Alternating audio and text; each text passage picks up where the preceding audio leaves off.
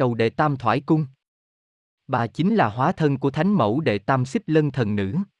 Chầu thân là thủy tinh tiên nữ, con vua thủy tề, ngự miền Long Cung, dân Đại Việt ta thường gọi là lân nữ công chúa, chủ quản các tiên nữ ở chốn thủy phủ.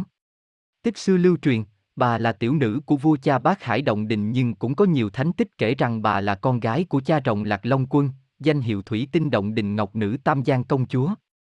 Chầu đệ tam là rất ít khi gián đồng vì cũng ít ai hầu giá của chầu, nhất là vào các ngày tiệc vui. Nếu trong đàn mở phủ mà dân bốn tòa sơn trang thì người ta cũng không hay thỉnh chầu bà đệ tam về chứng mà thường thay thế bằng giá khác như chúa thác bờ hoặc chầu bé thoại chứng tòa bạch sắc. Châu chỉ ngự đồng khi nào ghế đồng hầu ở nơi thoải định thủy điện có mẫu thoải tọa vị. Châu về đồng thường mặc bạch y, cầm quạt khai cuông. Người ta ít khi hầu chầu trong những ngày lễ vui vì những khi chầu ngự lại có cảnh sắc u sầu thê lương, việc này liên quan đến câu chuyện năm xưa khi chầu là con gái vua Thủy Tề, ở chốn Long Giai. Chầu nên vợ nên chồng với Kính Xuyên, ai ngờ bị mụ tiện thiếp Thảo Mai đem lòng ghét ghen vu cáo cho tội không tròn tiết hạnh. Kính Xuyên hồ đồ vội đưa thê tử lên chốn non cao cho hổ lan đoạt mạng. Đức cao chưa hết, phúc cát vẫn còn, chàng thư sinh liễu nghị là bậc nam tử trượng phu ra tay cứu giúp đã tâu lại mọi việc cho vua cha Thủy Tề, Thủy Tinh công chúa trở về Long cung kết duyên cùng liễu nghị, Thảo Mai và Kính Xuyên phải về chịu tội. Đời sau lưu lại răng dạy chúng dân đặt là tích, liễu nghị truyền thư.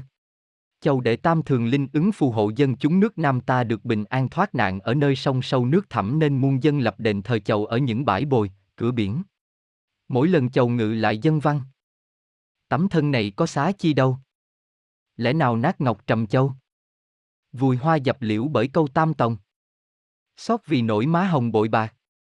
Âu cũng đành bèo dạt mây trôi. Sự này há kể chi ai? Lòng trinh chuyển động đất trời chứng minh. Trong một số tài liệu, Chầu được coi là sinh ra trong một gia đình họ Vũ và sự tích về Chầu lại là nguyên một câu chuyện cổ tích.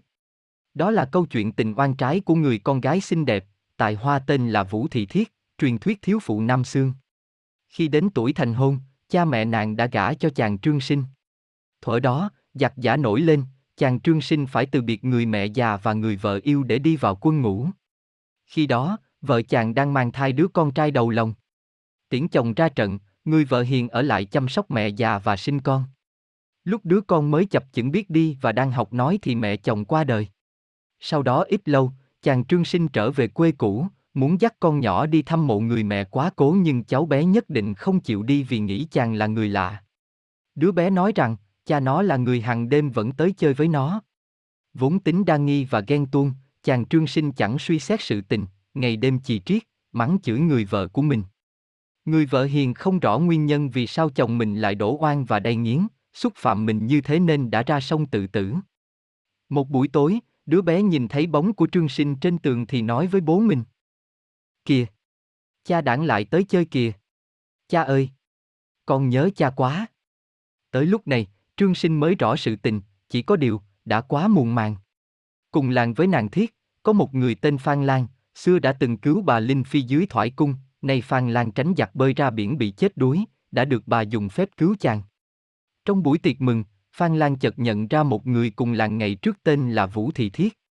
Hai người nhận ra nhau và nàng Thiết kể rõ sự tình cho Phan Lan nghe. Nàng nhờ Phan Lan khi về làng nhớ tìm chồng nàng, kể rõ sự tình và bảo phu quân mình lập đàn giải oan tại bờ sông, chỗ khi xưa nàng gieo mình tuẫn tiết. Sau khi, Trương Sinh lập đàn giải oan, nàng Thiết đã hiện về báo mộng. Nàng nói với phu quân của mình. Cảm ơn Đức phu quân đã lập đàn giải oan cho thiếp.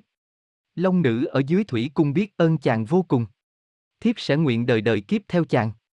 Giờ đây, quan kia đã giải, xin chàng hãy sống thật tốt, chăm sóc và dạy dỗ con chu đáo.